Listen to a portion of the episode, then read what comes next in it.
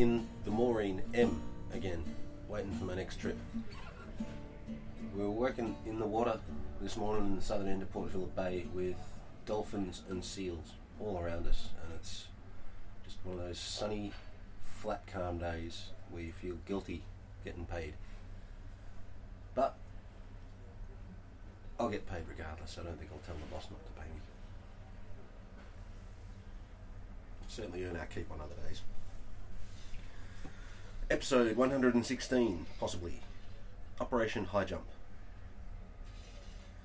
In the immediate wake of the USASA, the only US government interest in Antarctica arose from geographical disquiet over the publication of an Australian map of the continent in 1939. The Australian product incorporated a lot of data from Ritscher's Nazi project of 1938, and as such, didn't really bring much new reliable information to the table. What it did was announce that, with Germany otherwise occupied, Australia was at the forefront of Antarctic exploration and quantification. Given the USASA comprised the most recent and most accurate new development in Antarctic geography in a decade, the United States State Department felt compelled to respond. Unfortunately, those USASA personnel, still on the government books as cartographers, were busy developing maps and charts for military purposes for the foreseeable future. So it fell to Commander English to compile and publish the Sailing Directions for Antarctica 1943. Detractors cited that this document drew heavily on the British Hydrographic Office's 1930 Antarctic pilot, that existing and internationally recognised names for landmarks were replaced with American nomenclature, and that what new information it brought to the table was either of little use to mariners or sketchy to the point only extremely rash mariners might employ it in navigating such treacherous waters. Whatever the document's maritime merit, it went to the presses and announced US interests in the far south. Antarctica fell off the US government radar for a further two years as the Second World War ran to its brutal conclusions in the West and then the East. The American Philosophical Society published a 400 page special edition of its proceedings to encompass 27 papers arising from the USASA in 1945, but the overall expedition memoir never came about. Byrd had the time and the money and the ghostwriters necessary to make it happen, but didn't. Likely because he didn't want any document about Antarctica going to press unless he was the central character in every aspect. His attempts to distance himself from the problems of communication and effort the USASA experienced couldn't help but remove him from the bulk of the narratives that might arise, so he may have felt some relief that the expedition never received its own book. Armchair geographers continued to push American primacy in Antarctica. In 1940, William Hobbs held a symposium to celebrate the centenary of the XX and to try to give Wilkes credit for first recognizing Antarctica as a continent. It's true that Wilkes asserted this, but he never had enough information for that assertion to stand as anything more than that. Hobbs also wanted Wilkes recognized as the first person to sight Antarctica, while his contemporary Colonel Martin wanted that same recognition to go to Nathaniel Palmer.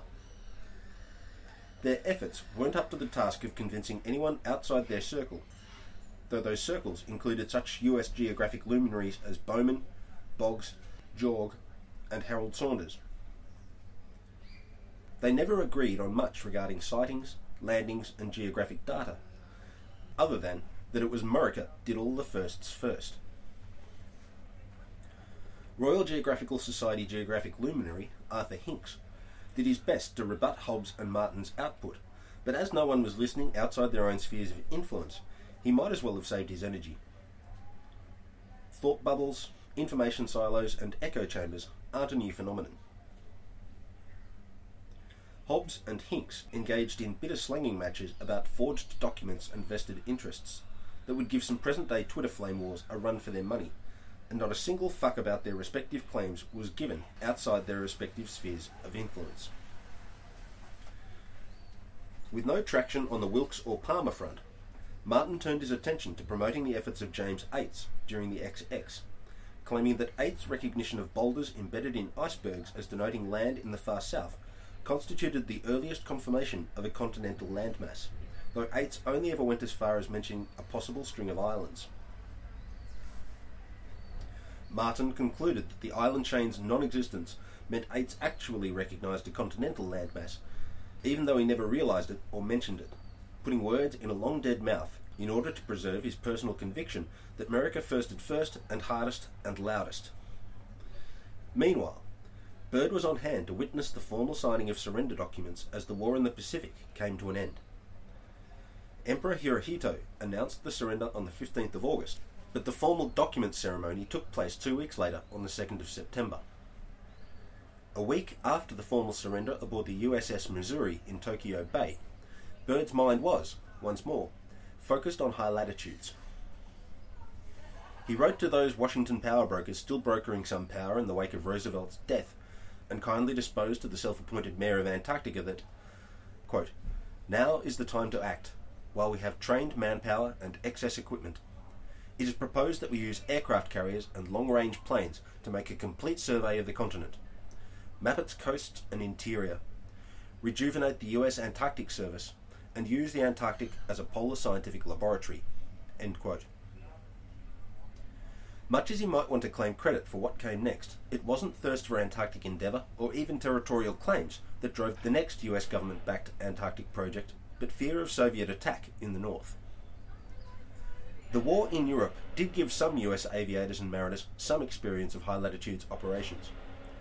Air bases in Greenland served as a staging point for aircraft in transit to the European theatre, and US Navy ships served in trying to keep German forces from landing on the extensive and crinkly coastline in order to fuck Allied shit up. But US military leaders knew the Russians could fight in the cold better than anyone other than the Finns, and with the rapid development in weaponry and weapons delivery systems spurred by the war, the idea that the North Pole might serve as the shortest route to attack North America occurred to everyone with reason to contemplate such matters. Polar air routes were already being considered and felt out 15 years earlier by Gino Watkins and co.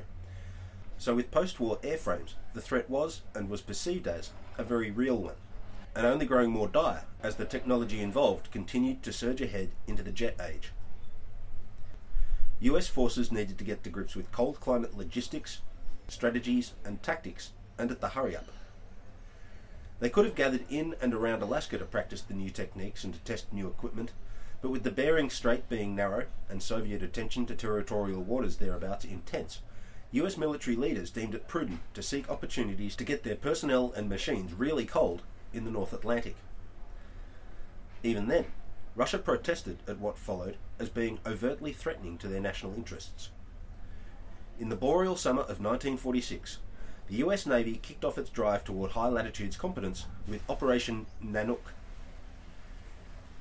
USASA veteran and distinguished in theatre wartime leader, Admiral Richard Cruzen commanded a fleet of six ships, including a seaplane tender, an icebreaker, an oiler, and a submarine spending July to August trying out various novel operational modes, surveying the Greenland coast, and establishing a radio relay station for the eventual establishment of Thule Air Base. A definition is called for. A seaplane tender in the Royal Navy denotes a small vessel, ranging from a launch to a pinnace in size, and providing services to a flying boat in roles that would be filled by wheeled vehicles at an airport. Fueling, maintenance, arming, crewing up, and unpowered taxing. That sort of thing. In the US Navy, a seaplane tender is a ship that carries large, long range seaplanes to increase the maritime patrol capacity of a fleet.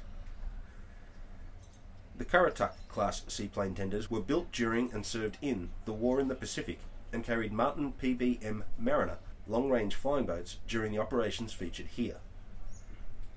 They could crane their charges onto and off the water and service them between flights without all the bothersome loss of spanners to the sharks that so often accompanied seaplane maintenance on the water.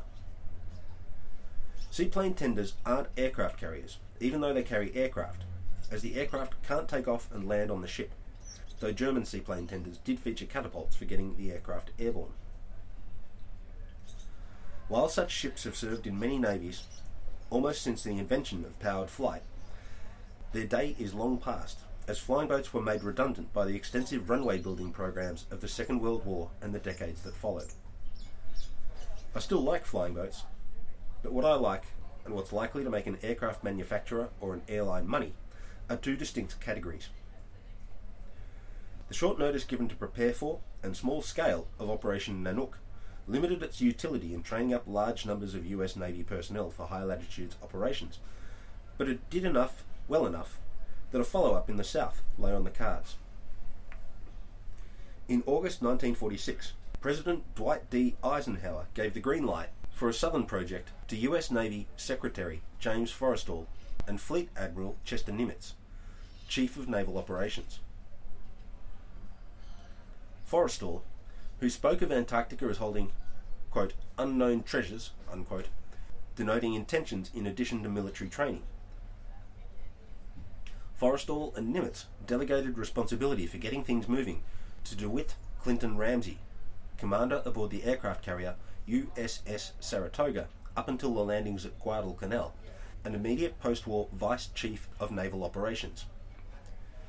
He passed down orders to the Pacific and Atlantic Fleet commanders to get moving on the Antarctic Development Project, better known by its code name, Operation High Jump, to practice the rapid deployment of aircraft to an area similar to the Greenland ice dome, to test new vehicles, aircraft, and techniques for personnel deployment in extreme cold conditions, and to survey the Antarctic coasts in the areas claimed by Australia, France, and Norway, and to the east of the Ross Sea, an Antarctic area considered most closely associated with the USA based on Byrd's most recent expedition and often referred to as the Phantom Coast, having been infrequently and fleetingly seen.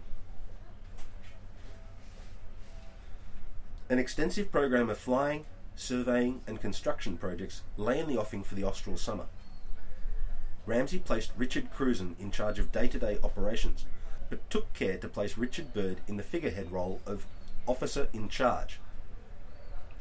This kept Byrd at the forefront of US minds paying heed to the project, but kept the increasingly poorly regarded mayor of Antarctica from placing his personal polar glory ahead of the expedition goals.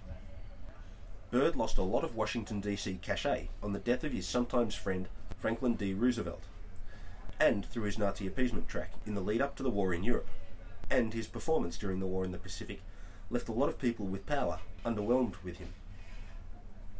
Naval contemporaries, never keen on someone getting promoted to flag rank for PR antics and public laurels, didn't display their disdain for Byrd openly, but never sang his praises as loudly as Byrd did himself. Cruzen saw the orders issued by Ramsey as best served by a three prong approach, dividing the ships and personnel appointed to his project into a central, an eastern, and a western group. He would command the central group, taking the icebreaker USCG Northwind, the submarine USS Sennet, the oilers USS Yancey and USS Merrick, and the command ship USS Mount Olympus. The icebreaker carried a Grumman Duck Scout amphibian biplane and a Sikorsky HNS 1 helicopter for picking the best path through the ice and for making landfall if the opportunity should arise. The HNS 1, also called the Hoverfly, was the first commercially manufactured helicopter, deriving directly from Igor Sikorsky's S 300 prototype which is on display at the Henry Ford Museum in Dearborn, Michigan, which is a facility well worth a visit for that airframe alone. Raggedy genius. Smart and brave, that Russian Emigre engineer. The USS Mount Olympus carried a Noorduyn Norseman bushplane to act as Bay of Whales aerial reconnaissance platform and station hack. Two Stinson L5 Grasshopper, the same aircraft as mentioned in episodes about the Rare, as an L5 Sentinel, but with the Navy and the Army designations making life confusing. Liaison aircraft were also assigned for cargo transfer to the Bay of Whales.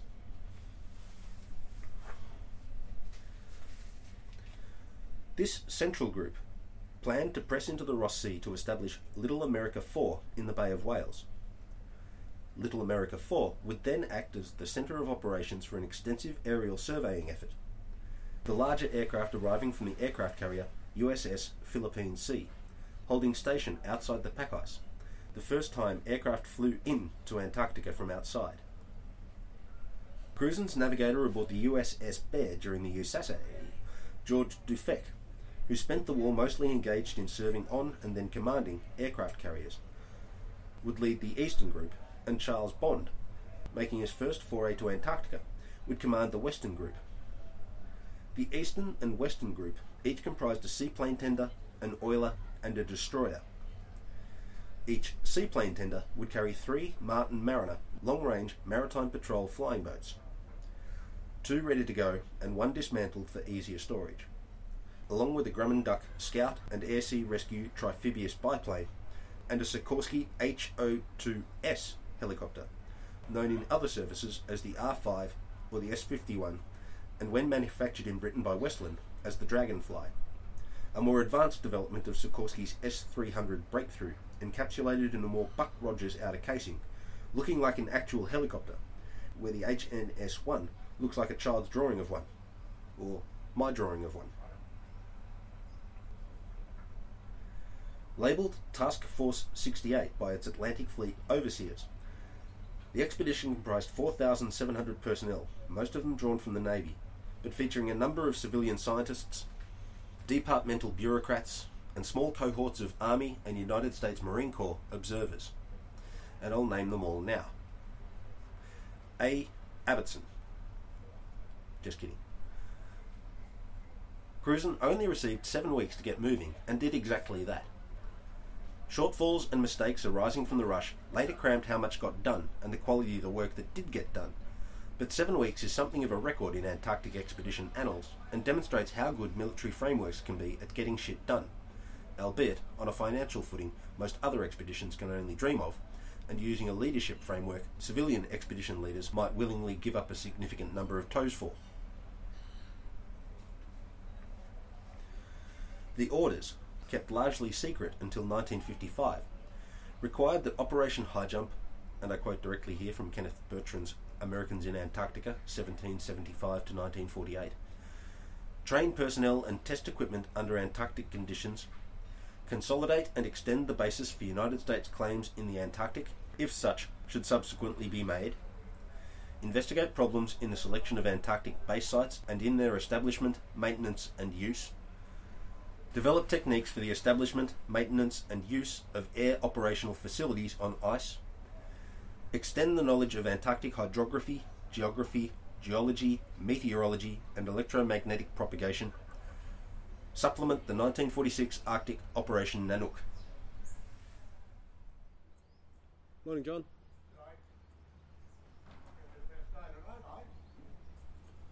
Looking pants.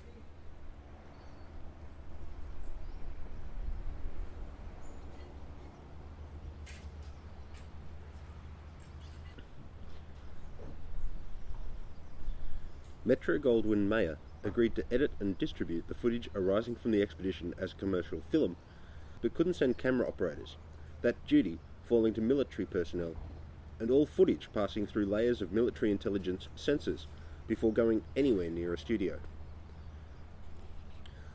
Among the list of US military officers taking part in the expedition, several names stand out, those men having served in previous Antarctic projects.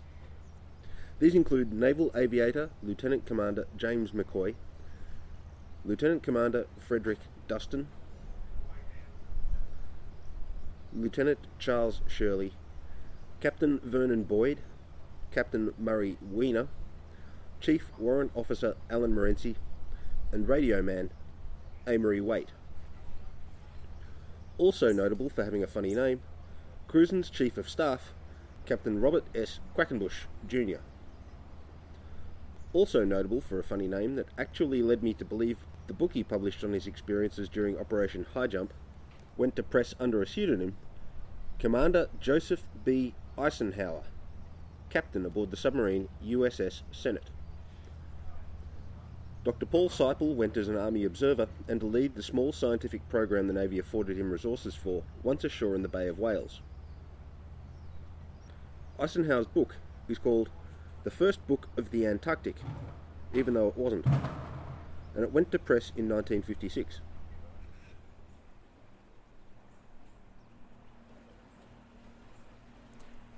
Change your locations today. I'm down on the floating wharf near the boat ramps at Queenscliff, just as the Queenscliff cuts, reaching maximum flood tide. About an hour off sunset. Nice. Rain's just clear the air. Looking back into Operation High Jump.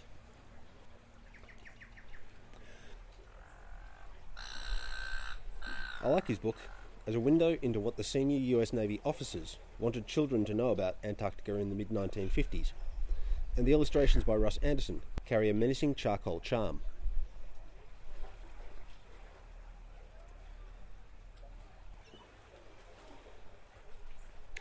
Dr. Paul Siple went as an Army observer and to lead the small scientific program the Navy afforded him resources for once ashore in the Bay of Whales. High jump marked the first time radio direction and ranging equipment was applied in survey work in Antarctica. Shipboard fire control radars, developed during the war to apply the new technology in order to improve artillery accuracy, were used to fix the positions of landmarks relative to the positions of the ships. The same process as shooting angles with a theodolite, with light and eyeballs replaced by centimetric electromagnetic signals and radio receivers respectively. Ground tracking radar units in the noses of the Martin Mariners was used to see, and I made air quotes there, coastlines and landscape features through cloud, thereby making some geographic interpretation possible even in poor visibility.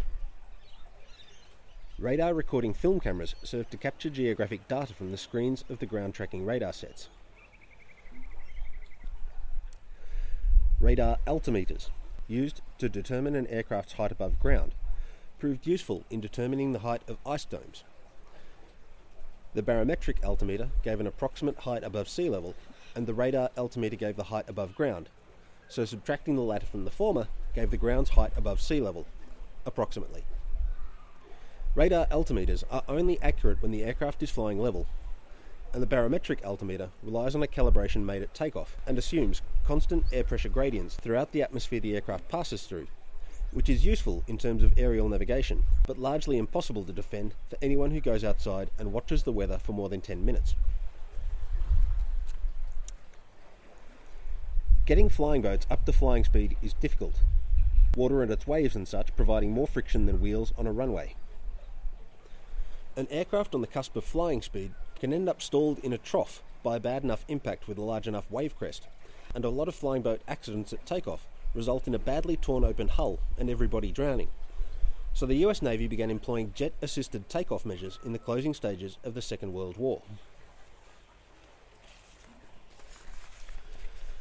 German aeronautical engineers put a lot of energy and ingenuity into rocket motor research before and during the Second World War, and a lot of the data and materials resulting from that research went to the USA as part of Operation Paperclip, otherwise known as Let's Steal Ourselves a Space Program as War Reparations.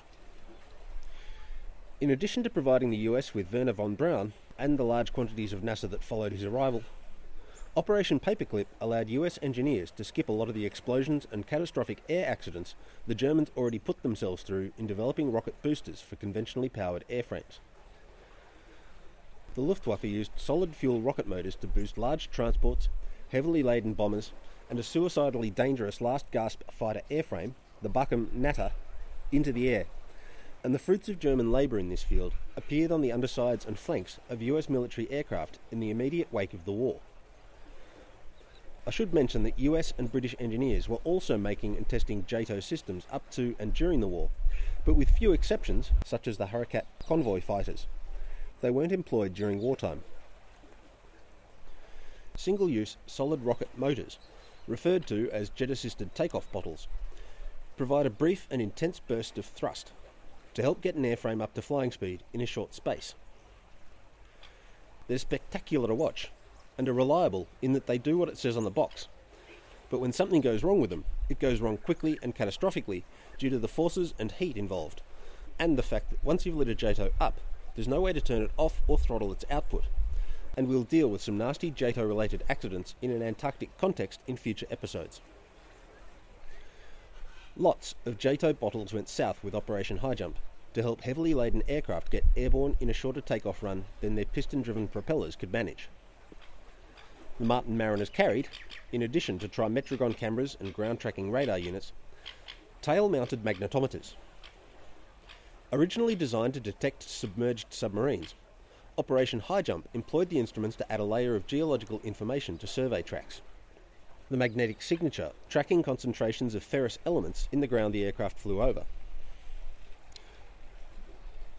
Geiger counters further added to the picture the new global interest in radioactive materials, making Antarctica an intriguing potential source of nuclear energy. Richard Byrd publicly stated that the USA was not looking to find and extract uranium from Antarctica, which is an excellent way to ensure everyone paying attention thinks you're looking to find and extract uranium in Antarctica. The ships rendezvoused at Balboa on the Panama Canal, or in the Marquesas, depending on where they were coming from, and headed south on parallel tracks 50 miles apart to increase hydrographic coverage with their depth sounders, reaching their group kick-off points of Peter I Island for the eastern group on the 17th of December, the Balleny Islands for the western group on the 24th of December, and Scott Island for the central group on the 30th of December. An attempt to make a landing and establish a meteorological station on Scott Island came to naught, in spite of relatively calm conditions, the shores proving too steep and the approaches too unsheltered.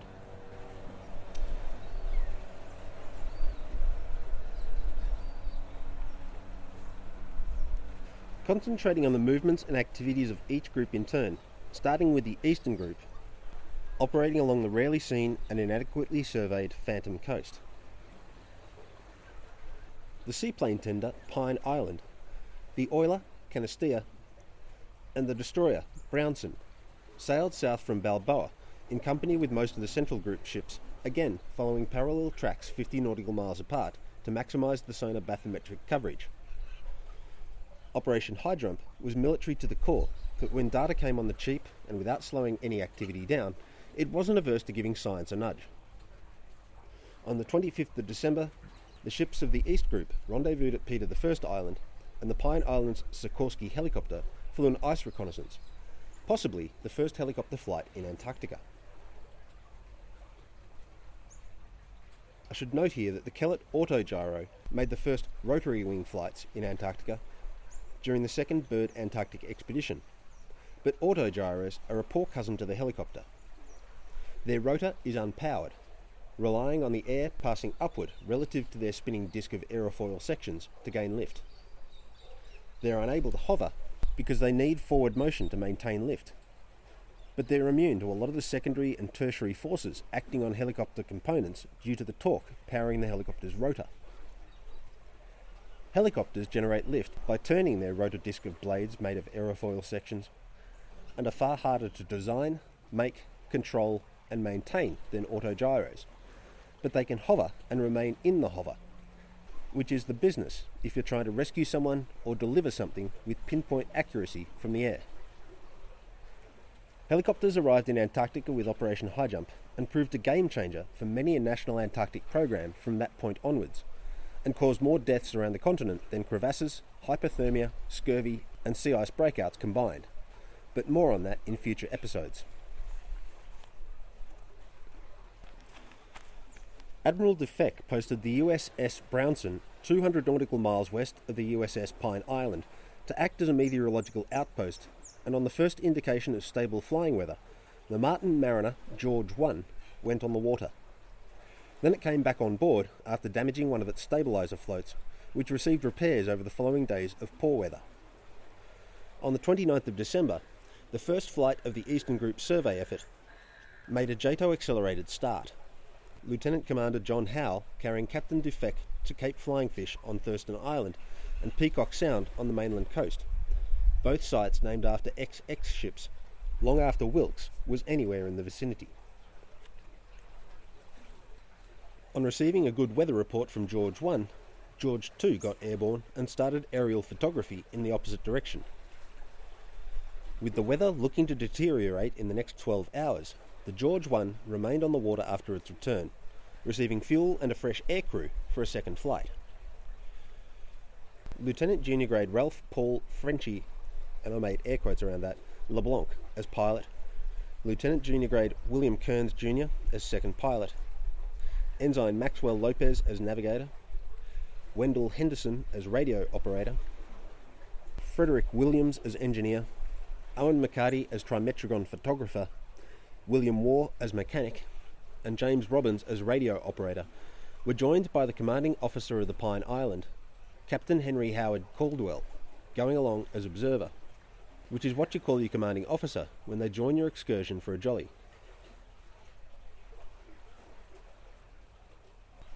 That I've named every member of the aircrew for this flight may act as a spoiler that the flight did not go well. But spoilers aren't much to worry about, seeing as we're all alive to spot it as a spoiler, seeing as none of us died in an air crash. Iced coffee, giving you perspective. The weather deteriorated more quickly than the Met reports presaged. The cloud base pushed the Mariner down to 1,000 feet above the sea, and then to 500 feet above the sea, before Lieutenant LeBlanc was flying in LeBlanc. Whiteout conditions. No discernible horizon, no shadows, no landmarks. No sweat for a mariner flying over the sea or at altitude, but extremely dangerous when low and near a mountainous coastline. Lieutenant Kearns relieved Lieutenant LeBlanc at the yoke and climbed the aircraft to 1,000 feet as the radar showed them crossing the coast, though no features showed outside the aircraft cabin. Kearns decided to pull the pin on the operation and head back to the Pine Island. He started a shallow turn to port, ice on the wings making the aircraft sluggish to respond to control inputs. The aircraft bounced off the unseen mountainside with a sound I don't like to imagine. Hitting a bollard while inching a car into a parking space sounds like the metallic end of worlds, so the physical assault on the eardrums as the aluminium hull of a large, heavy aircraft cruising at 150 knots comes into contact with glacial ice lies outside anything I want to think about. The aircraft bounced, still having enough pace above the stalling speed that Kearns might yet hold it aloft. He pushed the throttles to full noise, but the aircraft exploded. A note about the Martin Mariner is needed here. They weren't quite the Ford Pinto of the skies, but they carried a huge volume of fuel in a series of tanks distributed about the airframe. The engineer using electrical pump systems to bring fuel from the aircraft's extremities to the working tanks near the engines as they used up the fuel closest to all the heat and noise. I'm sure lots of aircraft at the time smelt of fuel, and war surplus maritime patrol aircraft could be forgiven for being leakier than when factory fresh. But the Mariner gained a special reputation among aircrew as smelling strongly of petrol even when new, and requiring care regarding sparks and heat earning it the nickname the Flying Gas Can in some air services. I doubt the George I was going to make a safe water landing after hitting the side of Thurston Island, the planing hull likely being torn up to the all fuck. But there's a good chance the impact also broke fuel lines or ruptured fuel tanks. Being a combat aircraft from the tail end of the Second World War, Mariners were fitted with self sealing fuel tanks. This is a clever system wherein the wall of the fuel tanks, or bladders, comprises a layer of uncured rubber sandwiched between layers of vulcanized rubber. The fuel doesn't interact with the vulcanized rubber, but if something punctures the fuel tank, such as a bullet from an enemy aircraft, the middle layer of uncured rubber swells up as it comes into contact with the petrol, plugging the hole and preventing a fireball that destroys the aircraft and kills all on board. This, I think you'll agree, is wicked clever, and it saved a lot of lives during aerial fighting, but the system can only seal so big a hole, and if a fuel tank is torn in half by a violent impact, the fuel, while still causing the uncured rubber it comes into contact with to swell, mostly ends up on the outside of the fuel tank, and it seems this is what happened to George 1. The disintegrating and flaming aircraft fell back onto the mountainside and broke apart further. Two of the crew, Lopez and Henderson, were killed on impact. Kearns, Robbins, and Warr were thrown clear. Kearns breaking an arm during his trajectory. Kearns and Robbins gathered themselves quickly enough to return to the burning cockpit and extricate the unconscious and badly burnt LeBlanc. McCarty, who'd been in the tail tunnel near his camera charges, lay unconscious and bleeding from the head in the snow. Captain Caldwell, observing from the seat with the best view in the nose of the aircraft, was thrown through that bubble of perspex and clear of the worst of the violence and flames. Williams survived the immediate impact but died two hours later of internal injuries. The survivors huddled in the tail section, broken clean away from the rest of the fuselage, which in turn separated from the wings. After a day and a half recovering their wits and staying out of the shitty weather, the able bodied survivors searched the burnt out fuselage wreckage for survival equipment, medical supplies, and food.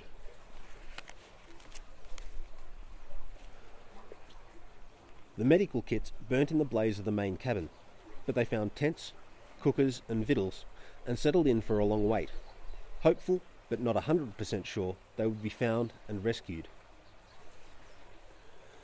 The Pine Island lost radio contact with George 1 as it approached the coast. VHF radios only work in line of sight, and several air accident reports recount a loss of radio contact immediately prior to the crash as a landmass came between the aircraft and the air traffic controllers. But by the time the land gets in the way, it's almost too late for anyone to join the dots. And there's no point yelling into a VHF radio on the ground, Look out, you've just flown beneath the peak of a mountain between you and me, causing a loss of radio contact, because you've lost radio contact with the only people that might benefit from that transmission. It's on the crew in the plane to join those dots, and I'm not alert to any situation wherein anyone realised, in the scant moments available, why they lost radio contact, poured on the power, and got themselves out of the trouble they were descending into. Meanwhile, the George II returned to the ship in conditions precluding further flying and got hoisted aboard. During the several days of poor weather that followed, the wings were attached to George III and the aircraft was made ready to join the search effort as soon as conditions allowed. On the 5th of January, a flight got underway but was turned back by a low cloud base. On the 6th, George III searched and photographed 100 miles of coast toward Thurston Island but poor weather again turned the flight back. In fact, poor weather precluded flying until the 11th, when George II flew over the wreckage without spotting it on its outbound leg. But the stranded crew lit a signal fire in time to draw attention when the Mariner was on its way back to the Pine Island. The aircrew dropped supplies and radioed the find back to the Pine Island, along with the names of the dead, painted on the wrecked wing by the living. The crew of George II dropped a message informing the survivors of open water 10 miles to the north. The survivors signalled they could make that distance, and the crew of George II overflew the route, dropping marker flags as they went. While the aircraft returned to the ship, its fuel used up, the men on the ground tied Lieutenant LeBlanc to a stretcher and followed the flags on their slog through deep snow. Lieutenant Commander John Howe flew George III to Thurston Island and received permission to land on the open water the survivors were heading toward. After landing, Howe and Richard Conger headed over the snow to help the survivors haul their stretcher. Life rafted aboard George III 13 days after their crash. The remaining crew of the George I knew they were safe. Fog settled over the island and prevented Howe taking off for eight hours making it a full two weeks between the crew of George I departing from and returning to the ship, though their three dead comrades remain on Thurston Island. Bad weather shut all flying down for the 10 days that followed. As with much that's featured in the MGM film of the expedition, I don't know when it occurred or even if it was Admiral Dufek it happened to, but there's a sequence showing an accident while transferring someone from one ship to another in a bosun's chair, a flying fox arrangement used for personnel transfers between ships unable or unwilling to put a boat in the water due to navigational concerns or a need to maintain speed. It's no longer commonly practiced since helicopters became reliable and widespread in naval services, for the good reason that a bosun's chair, or bucket, or whatever's being pulleyed from one ship to another, is a dangerous affair. The conditions that might preclude making the transfer by a launch or tender often also make stringing and riding the pulley system dangerous, and the footage allegedly showing Dufek transferring from one ship to another shows the occupant of the transshipping receptacle receiving a dunking, then nearly getting smashed against the side of the ship, then ending up in the water as the ships roll away from each other, snapping the lines. The alleged Dufek was allegedly rescued given the time it would take to launch a rescue boat and get back to the man in the very, very cold water. With the exception of Commander Caldwell, who stayed with the Eastern Group, the survivors of the crash boarded the USS Brownson, the destroyer being retasked to the Ross Sea to act as a rescue vessel if anything should go wrong with the imminent long distance flights taking off from the Philippine Sea. While on station in the Ross Sea, the survivors transferred to the Philippine Sea, the aircraft carrier being slated to depart Antarctica once its cargo of R4Ds got airborne. While aboard the Philippine Sea, a Navy surgeon removed, removed both of Lieutenant LeBlanc's legs below the knee, frostbite and the associated gangrene having taken hold during his long period invalided on the ice. On the 19th of January, the Pine Islands Sikorsky helicopter, with Captain Dufek aboard as observer, made a recon flight to seek suitable water for the mariners to take off from near the edge of the pack. The weather got shitty and the helicopter's rotor blades began to ice up. The aircraft could maintain height while flying forward, as helicopters get more lift per revolution of their rotors while flying into air not already disturbed by those rotors. But the HO 3 couldn't hover as the ice forming on the rotor blades reduced their aerodynamic efficiency and added weight to the system. A helicopter fitted with wheels can make a running landing if there's enough space. Even one fitted with skids can use the additional upness available through effective translational lift to make a running landing, so long as no one's too averse to the noise and the ablation to the skids and the ground they contact.